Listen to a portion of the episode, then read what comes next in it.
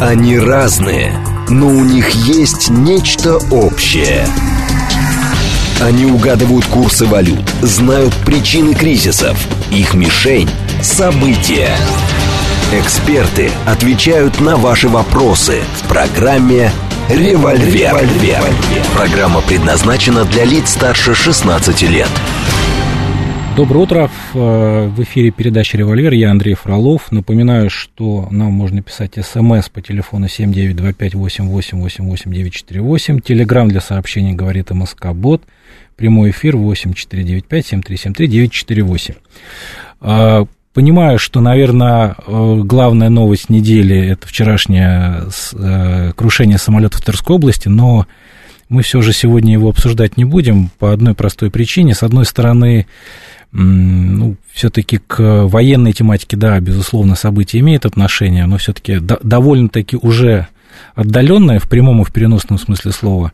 А во-вторых, э, пока, честно сказать, бессмысленно о чем-то говорить, потому что основной массив информации – это публикации телеграм-каналов той или иной степени ангажированности, да, и поэтому найти какую-то на данный момент э, правду, наверное, все-таки мы не сможем, поэтому э, предлагаю подождать официальных результатов, официальных заявлений, чтобы уже тогда возможно обсудить всю эту проблематику не только в контексте самой авиакатастрофы, но и а, по вопросам, наверное, в принципе, частных военных компаний в мире современном. А, тема очень интересная, и здесь очень много чего можно сказать, не только применительно к России, но и к миру, потому что за последние 10 лет а, частные военные компании, конечно же, прошли очень большой путь от того состояния, в котором они находились,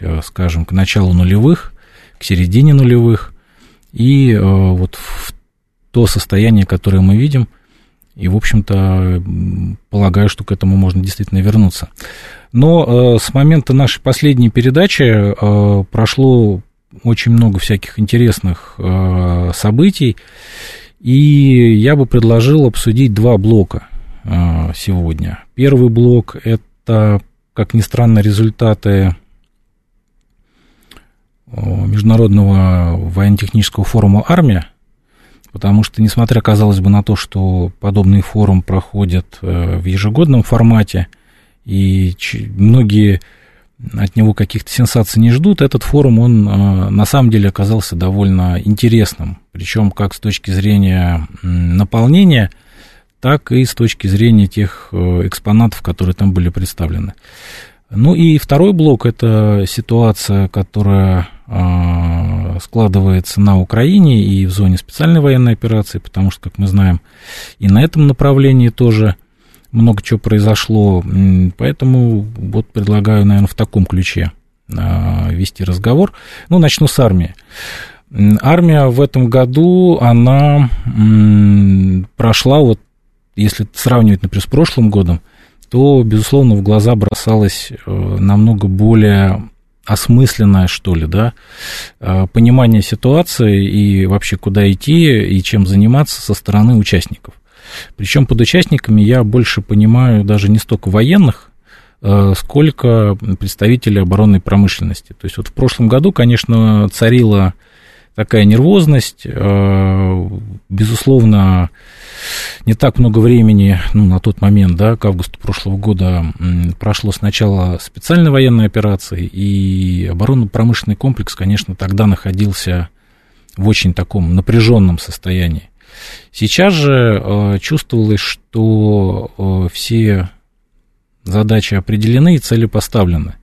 И все прекрасно понимают, что надо делать, и под это что-то есть деньги. То есть э, вот те заявления в СМИ, которые за последний год звучали от разных лиц по поводу роста гособоронзаказа, это действительно подтверждается разговорами с представителями промышленности. То есть очень многие а, представители, очень многие компании за последний год увеличили объем портфеля заказов по гособоронзаказу в несколько раз. И это, это не красное словцо, это действительно так.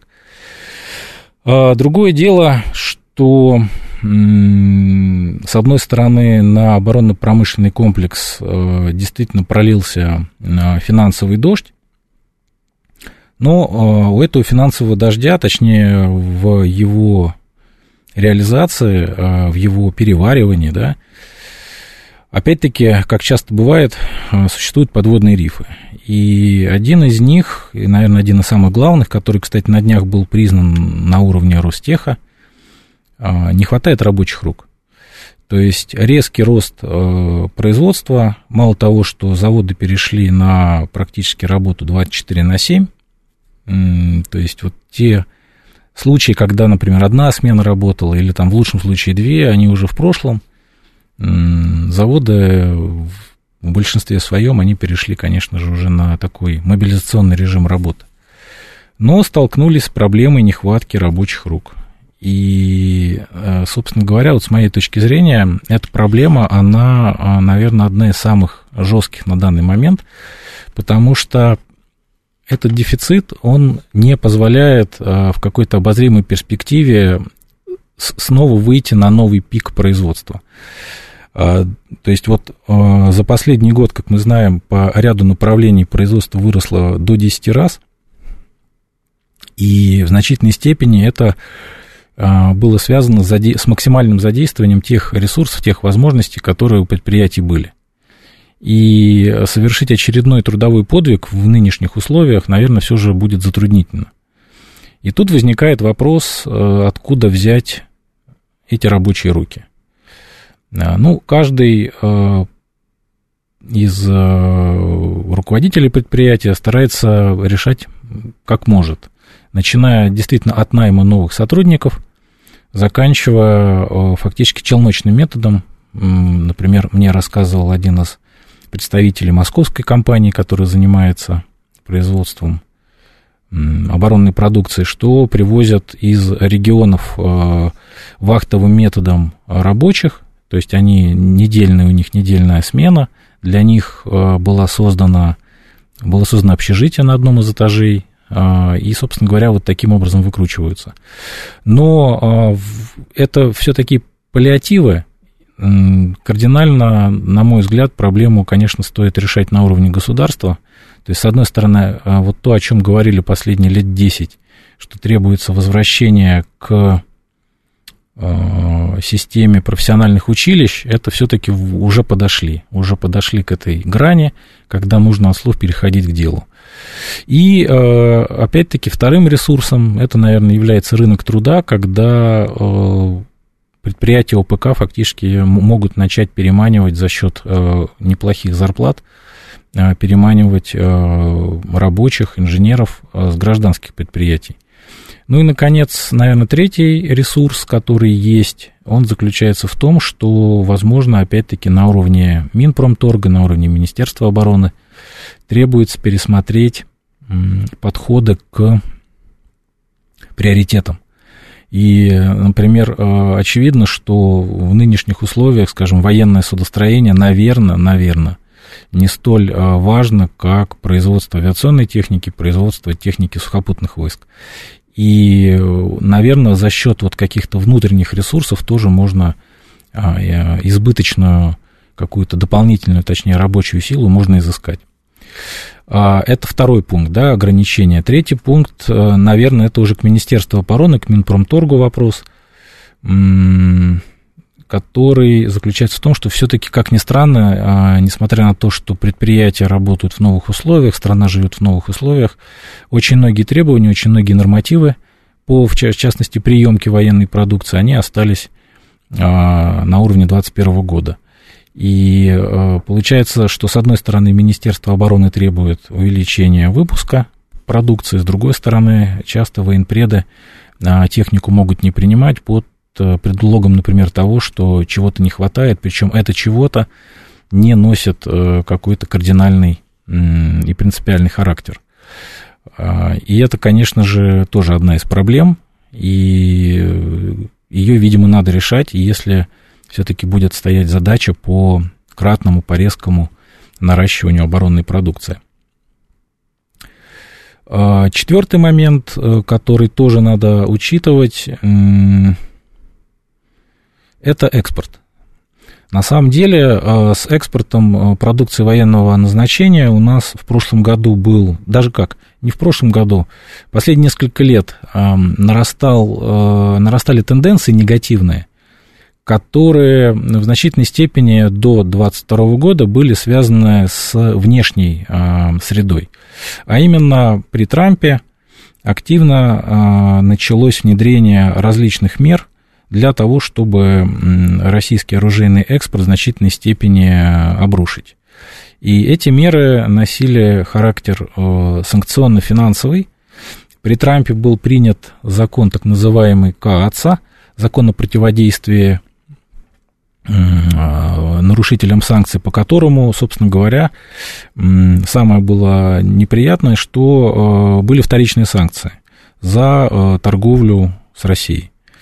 И банки еще задолго до 2022 года многие платежи, которые контрагенты наши или и на заказчики готовы были платить, они просто не пропускали.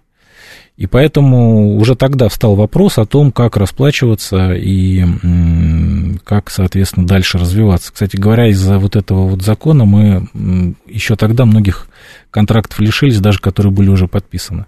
То есть они оказались в подвешенном состоянии, и если, например, Индия или Турция или Китай а, сумели, скажем так, наплевать да, на американские какие-то санкции и на американские репрессалии, и контракты начали реализовывать, то страны, которые не обладают таким потенциалом или, или политической волей, они э, от греха подальше от взаимодействия с Россией в этом вопросе начали отказываться. Соответственно, прошлый год, как мы знаем, э, была взорвана термоядерная финансовая бомба, и э, работа по любой внешнеэкономической деятельности, она, конечно же, резко затруднилась. И в том числе это касалось э, оружейного экспорта. И это все наложилось на необходимость приоритетной поставки вооружений военной техники для внутреннего заказчика. Поэтому а, прошлый год он для а, российских оборонщиков был непростым, а, точнее даже и для оборонщиков, и для экспортеров.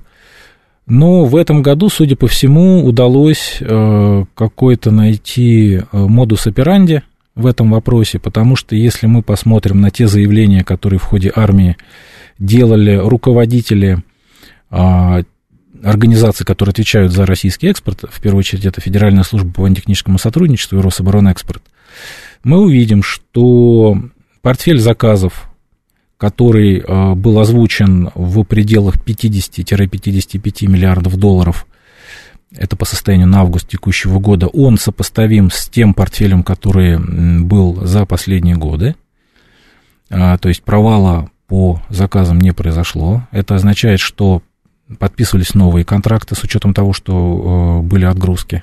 Это первый момент.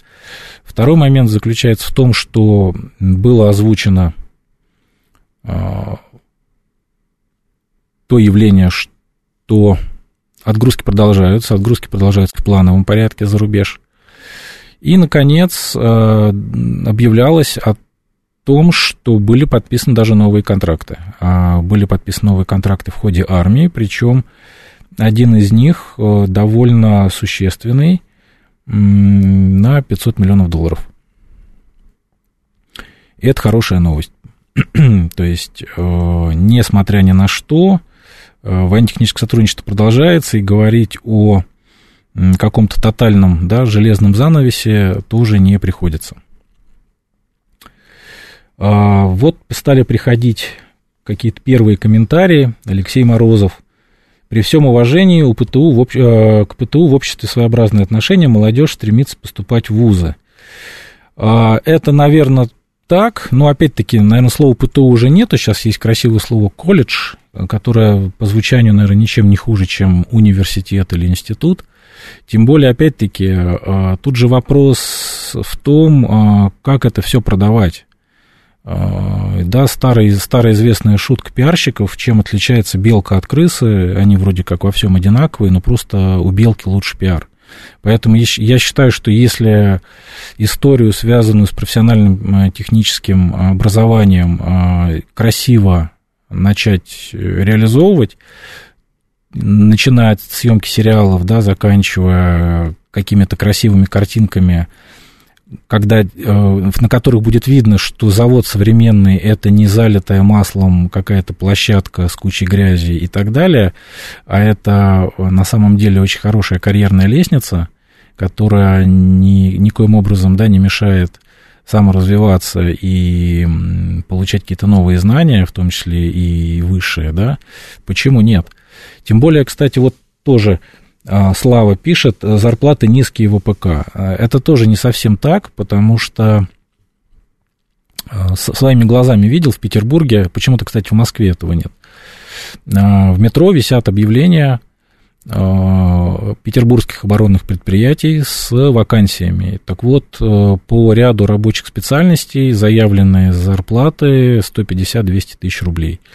По-моему, это очень неплохо, и собственно говоря, э, на гражданке не уверен, что, например, какой-нибудь менеджер с дипломом вуза может такие деньги получить.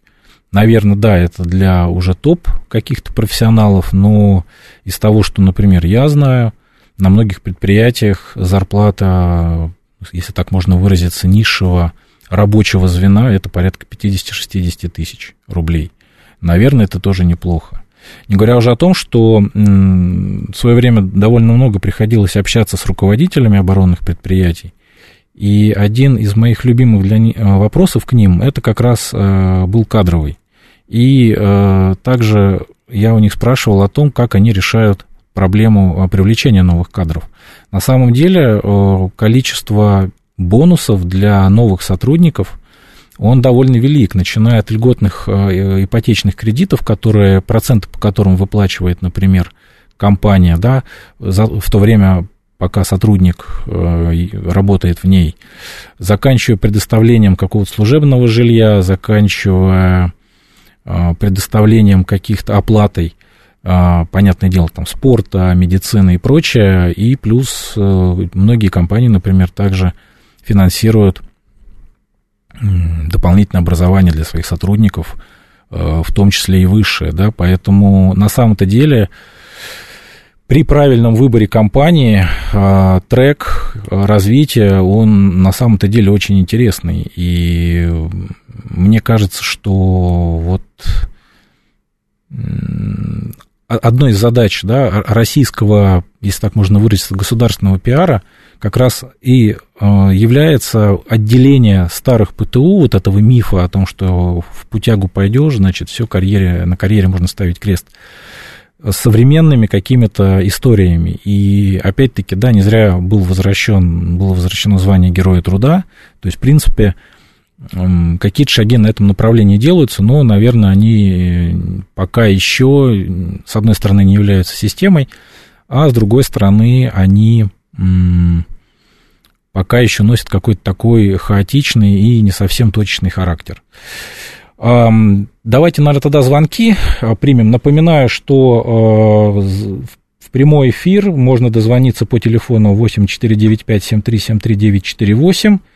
Телеграм-канал у нас «Радио говорит МСК Бот», СМС-портал 7925-8888-948 и телеграм для сообщений «Говорит МСК Бот».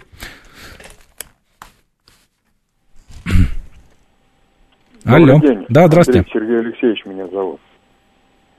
Да-да-да, слушаем. Вот когда вы перечисляли ресурсы для решения проблемы нехватки кадров для ОПК, вы там говорили о пересмотре подхода к приоритетам. Вот у меня такой вопрос. А вы не находите, что расстановка приоритетов в целом для развития нашей страны это самое одно из самых больных мест нашего руководства?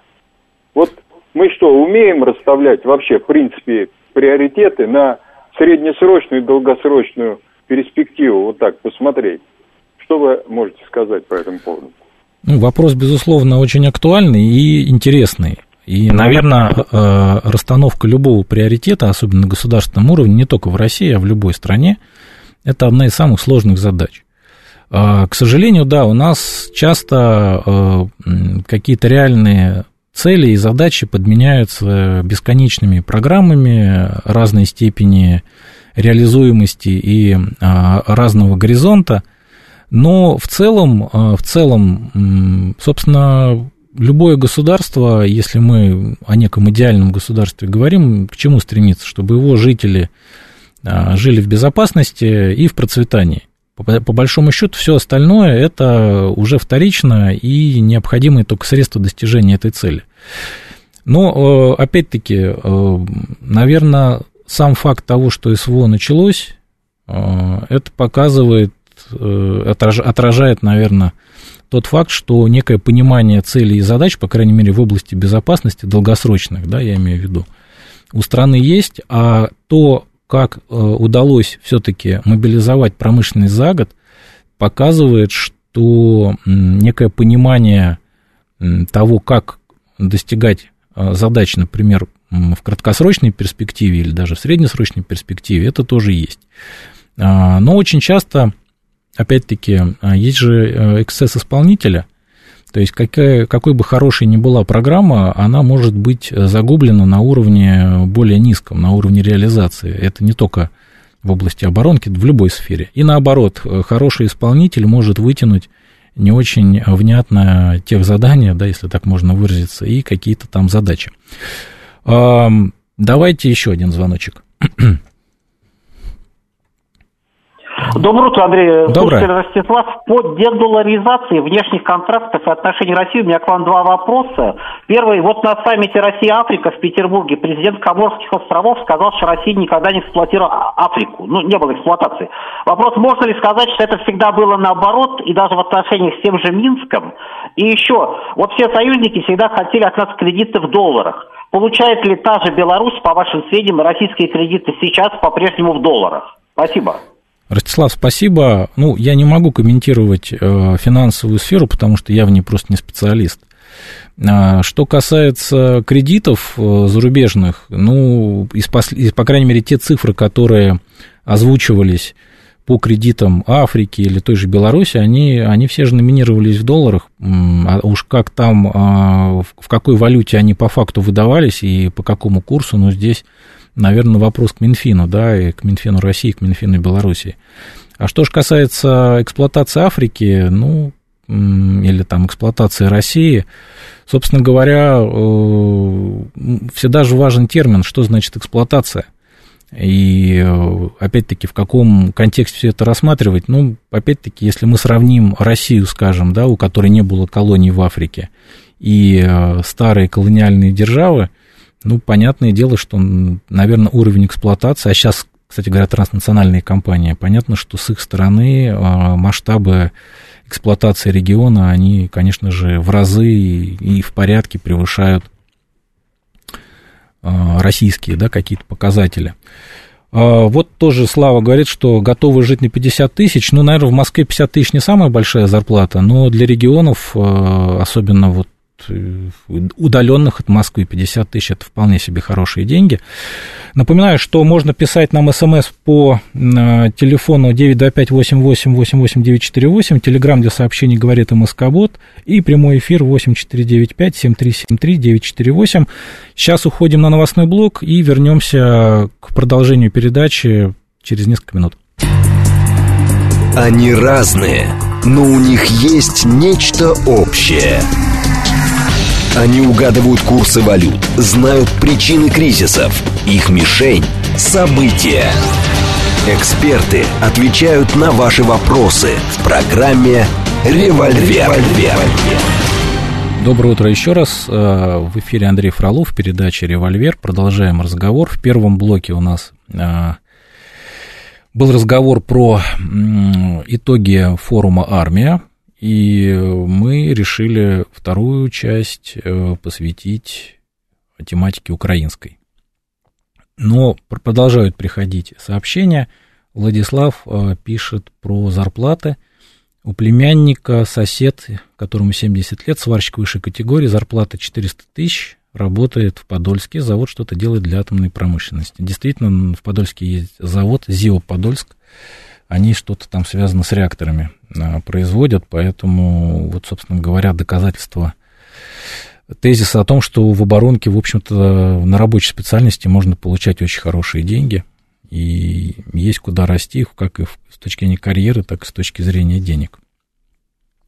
По поводу Украины. А, собственно говоря, последние две недели с момента прошлого эфира чем были ознаменованы? Ну, наверное, главное событие – это официальное подтверждение передачи ВВС Украины истребителей F-16. На данный момент а, свои обязательства озвучили Дания и а, Нидерланды. Если в случае с Данией а, понятна даже цифра, это 19 машин, то что касается Нидерландов, они как-то так очень аккуратно говорят о количестве, то есть они его не называют. Зеленский э, говорил про цифру порядка 42, но 42 это то число исправных машин, которые в составе ВС Нидерландов есть.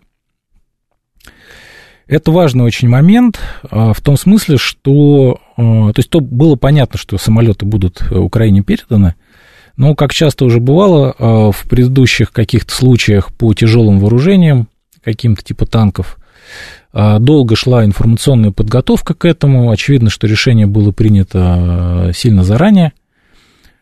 Примерно полгода прошло для того, чтобы подготовить общественное мнение, в первую очередь свое, для того, что мы идем на очередной шаг эскалации. Ну и вот, собственно говоря, под его визит были сделаны такие красивые заявления. Дальше, как известно, дьявол в деталях. Да, самолеты передаются, но, во-первых, эта машина далеко не новая. То есть э, Зеленский сидел в нескольких машинах, и на одной из них был виден серийный номер, из которого вытекает, что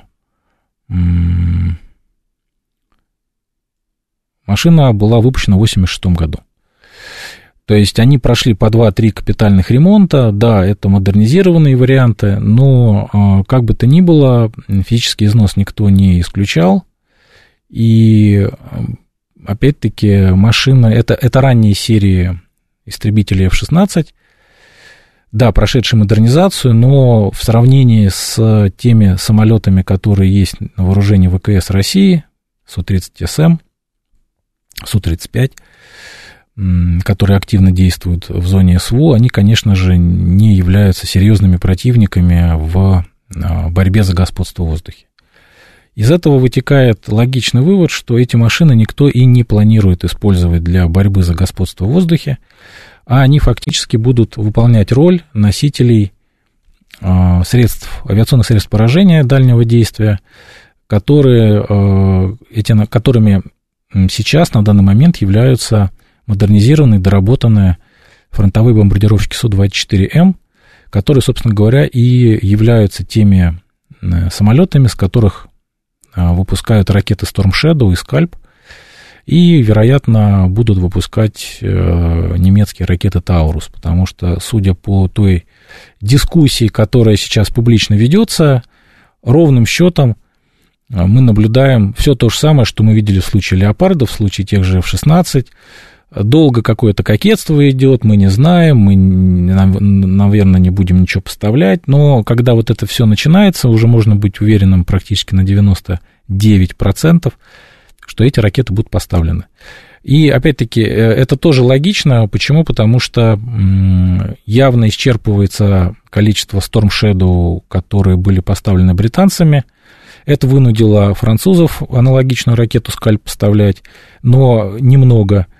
А, и они тоже заканчиваются. У французов, у британцев этих ракет э, не так много, чтобы десятками и сотнями их отгружать на Украину. Поэтому надо где-то изыскивать э, новый источник, и вот как раз тут на помощь приходят немцы. Так вот, эти F-16, они будут использоваться для э, нанесения ударов по наземным целям. Это, я думаю, абсолютно однозначно на данный момент можно утверждать. И э, в этом смысле они не привнесут чего-то нового как для борьбы на земле, так и для борьбы в воздухе.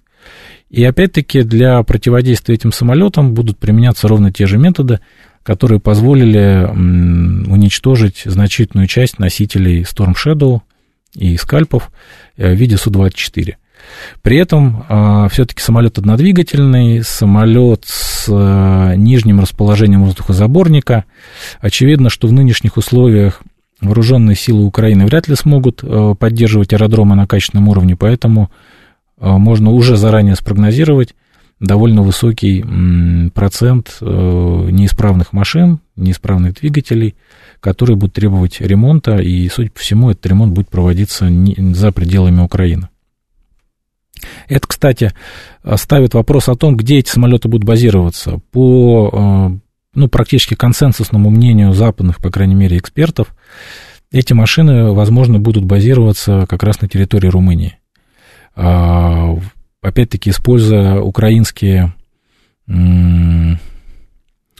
аэродромы как аэродромы подскока. И это вот именно в этом, на мой взгляд, и есть эскалация. Почему? Потому что для России может стать вопрос о поражении аэродромов которые находятся за пределами Украины, но с которых летают украинские самолеты. Об этом, кстати, даже заявлялся, заявлялось на уровне высшего руководства страны, о том, что такая опция очень серьезно рассматривается российской стороной. Это первый момент. Второй момент заключается в том, что до сих пор не очень понятно, а, кто же будет эти машины пилотировать. А заявление о том, что уже 70 украинских летчиков э, находятся в Европе, готовятся к переучиванию на этот тип, это, наверное, все-таки из области фантастики. 70 а, человек это очень много. Украинские летные училища по понятным причинам не работают с прошлого года. Потери летного состава у них довольно большие были. Понятно, что летчиков, наверное, у них было больше, чем самолетов, с учетом того, что часть самолетов была на аэродромах уничтожена. Но в любом случае 70 это очень много, с учетом того, что по большому счету, если мы возьмем ударные самолеты, то такого количества исправных ударных самолетов в ВСУ не было даже на начало э, специальной военной операции. Поэтому э, с высокой степенью вероятности можно предположить, что по аналогии с э, так называемым Международным легионом, в котором воюют по факту военнослужащие, в том числе военнослужащие стран НАТО, которые становятся украинскими военнослужащими по украинскому закону соответствующему. Наверное, э, за штурвалом F-16 будут также сидеть наемники из числа пилотов э, самолетов этого типа из разных стран, не обязательно из стран НАТО. F-16 самолет очень популярный, он есть в Латинской Америке, он есть в Азии, э, он есть на Ближнем Востоке. Поэтому найти 20-30 человек э, из отставников, которые могут им управлять, я думаю, большой проблемы не составляет. Вот даже была недавно новость, э, которая говорит о том, что якобы Резников, министр обороны Украины, объявил о найме летчиков для F-16, причем с очень неплохими зарплатами, порядка 30 тысяч долларов в месяц. Не знаю, правда это или нет, но э, как бы то ни было, очень показательно. И, э, наверное, мы можем увидеть F-16 в деле, видимо, к концу года, возможно, даже к осени. А, ну, как говорится, будем наблюдать, но, тем не менее, эта новость действительно такая рубежная, которая а, демонстрирует очередной шаг а, к реальной эскалации, не словесной, а реальной эскалации в конфликте со стороны стран Запада. Звоночки примем. У нас уже один звоночек висит. Да, добрый день.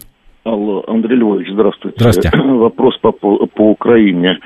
По вашим прогнозам, сколько времени еще будет продолжаться этот, этот конфликт и как э, будет э, управляться территория Украины после того, как он завершится?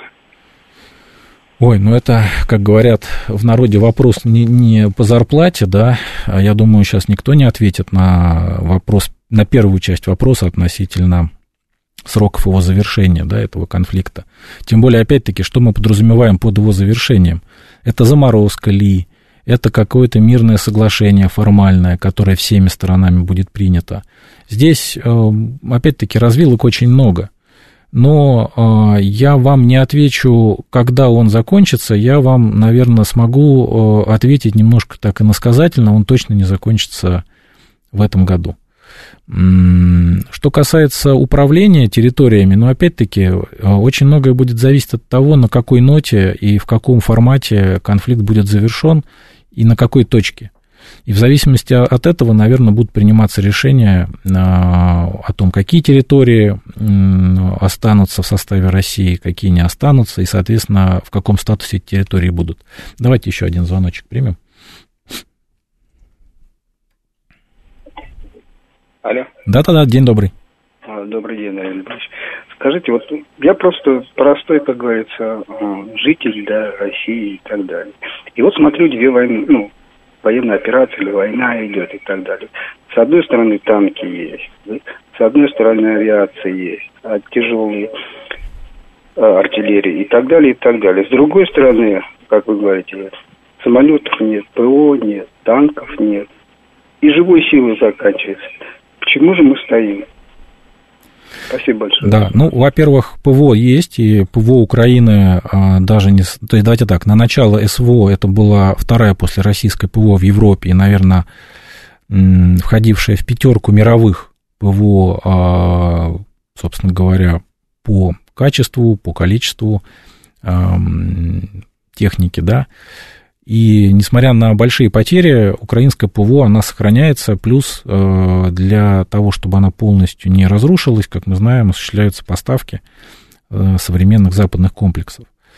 А, и для того, чтобы снизить потери авиации от комплексов ПВО, часть из которых кочующие из засад работают, вот поэтому далеко не залетаем работаем только по фронтовой зоне, а тыловые объекты поражаются при помощи дальнобойных авиационных и корабельных и наземных средств базирования. А, поэтому говорить о том, что с одной стороны есть все, а с другой стороны ничего, это, наверное, не совсем корректно. Говоря же о том, что ВСУ, как ни крути, это миллион человек, большая часть которых находится в зоне СВО. А, очевидно, что российская группировка в зоне СВО намного ниже. И а, опять-таки, почему Россия не предпринимает активных действий сейчас? Ну, говоря языком классика, Россия сосредотачивается. И, видимо, Минобороны тоже сосредотачивается. Стратегический инвестор пишет, вам не кажется, что завершение конфликта без достижения объявленных целей – является для России более катастрофичным, чем даже поражение в нем. А, согласен с тем, что завершение конфликта, да, даже так, не то, что без цель это объявленная, да, это денацификация, демилитаризация, и, как ни странно, эти цели реализуются. А, другое дело, что, с моей точки зрения, конфликт, э, законченный на полусловие, и с некой реинкарнацией Минских соглашений просто на новом уровне, вот это, да, для России, с моей точки зрения, это тупиковый путь, который не дает ровным счетом ничего, а закладывает мину, причем такую очень хорошую мину, под новый конфликт, возможно, в менее благоприятных условиях, чем это было год назад. Какова, Михаил спрашивает, какова вероятность того, что Польша войдет на Украину и присоединит к себе свои утраченные земли? Э, по поводу присоединения земель э, сложно сказать, что там у поляков в голове, но с учетом тех заявлений, которые делал несколько раз, кстати, директор службы внешней разведки Нарышкин, судя по всему, поляки очень серьезно такой вариант рассматривают, я имею в виду ввод войск или ограниченного контингента, но самое главное заключается даже не в этом. Самое главное заключается в том, что сейчас уже довольно большой польский корпус – Э, кадровых военнослужащих, он ведет боевые действия на Украине. И недавно, опять-таки, на прошлой, кажется, неделе э, была публикация в одной из польских газет, которую тут же заклеймили пророссийской, что уровень потерь поляков э, в ходе конфликта составляет уже порядка 10 тысяч человек только убитыми. Мне кажется, цифра завышена, потому что для Польши 10 тысяч человек, наверное, не скроешь, хотя, опять-таки, с другой стороны, э, в польской армии, э, даже вот если посмотреть новости, э, в последние несколько месяцев наблюдается аномальный всплеск травм, увечий, смертей в ходе ДТП, в ходе учений. То есть несколько десятков человек, только по официальным данным, э, как-то в польской армии поранились. То есть э, служба там на самом деле не мета, довольно рисковое дело. И если уже без шуток, возможно, ряд из этих потерь это как раз те люди, которые погибли на территории Украины. Дядя Вася тоже пишет, каково, почему наши не бьют по Киевской ГЭС, потоком воды смоет половину Киева, я уже не говорю о дальнейших последствиях. Но и именно поэтому и не бьют, потому что все-таки как бы западная и украинская пропаганда не пыталась показать российские вооруженные силы вроде в роли каких-то там живодеров, да, и преступников военных, очевидно, что военное руководство России всячески избегает ударов по мирному населению всячески избегает э, таких уже нацистских совершенно живодерских действий, которые приведут к массовой гибели мирного населения. Поэтому удары по ГЭС – Э, кстати говоря, э, в прошлом году на Западе очень активно осенью эта тема муссировалась, особенно после того, когда был совершен отвод войск из Херсона, что вот Россия сейчас начнет якобы бить по ГЭС. Тогда, если вы помните, активно обсуждалась тема, что Россия вот-вот ударит по Каховской ГЭС. Ну, как мы знаем, этого не произошло. Каховская ГЭС э, была разрушена по другой причине и другой стороной, и намного позже. Поэтому э, я не думаю, что Киевская ГЭС э, действительно является целью для э, ВВС России или ВКС вооруженным силам. Как вы объясните тот факт, что по отчетам Минобороны самолетов Су-24 и Су-25 сбито в 2-3 раза больше, чем могло на Украине быть?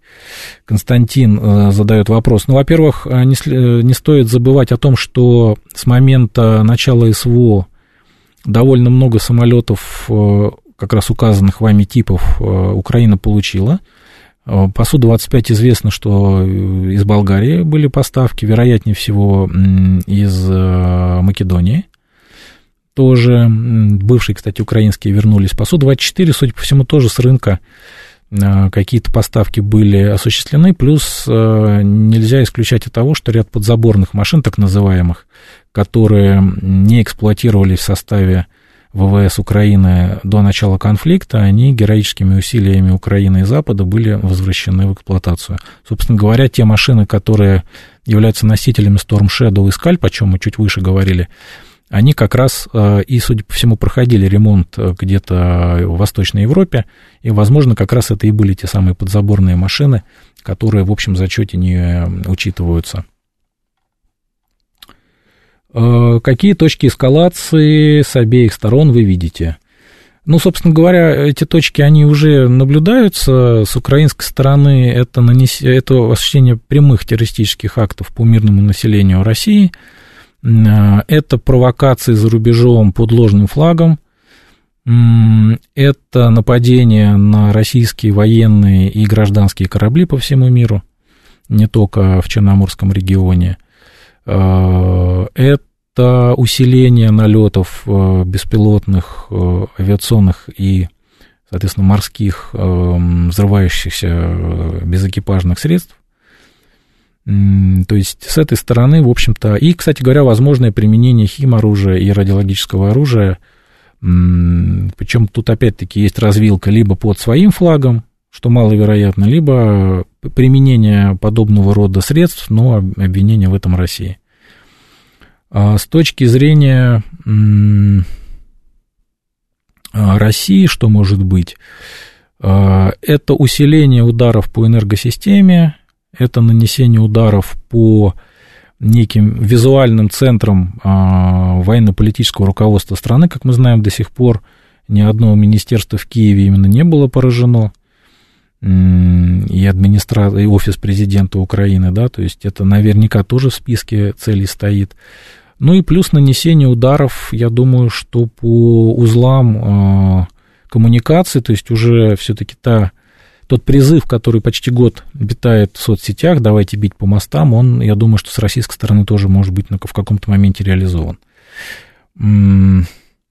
Слава, хоть одного польского пленного взяли, ну, опять-таки, да, то, что их не предъявляют, не означает, что их не взяли. Я хочу напомнить, что э, в октябре в Польше выборы проходят, и вполне может быть, что поближе к выборам мы очень много интересного узнаем о деяниях поляков на территории Украины. Еще один звоночек примем.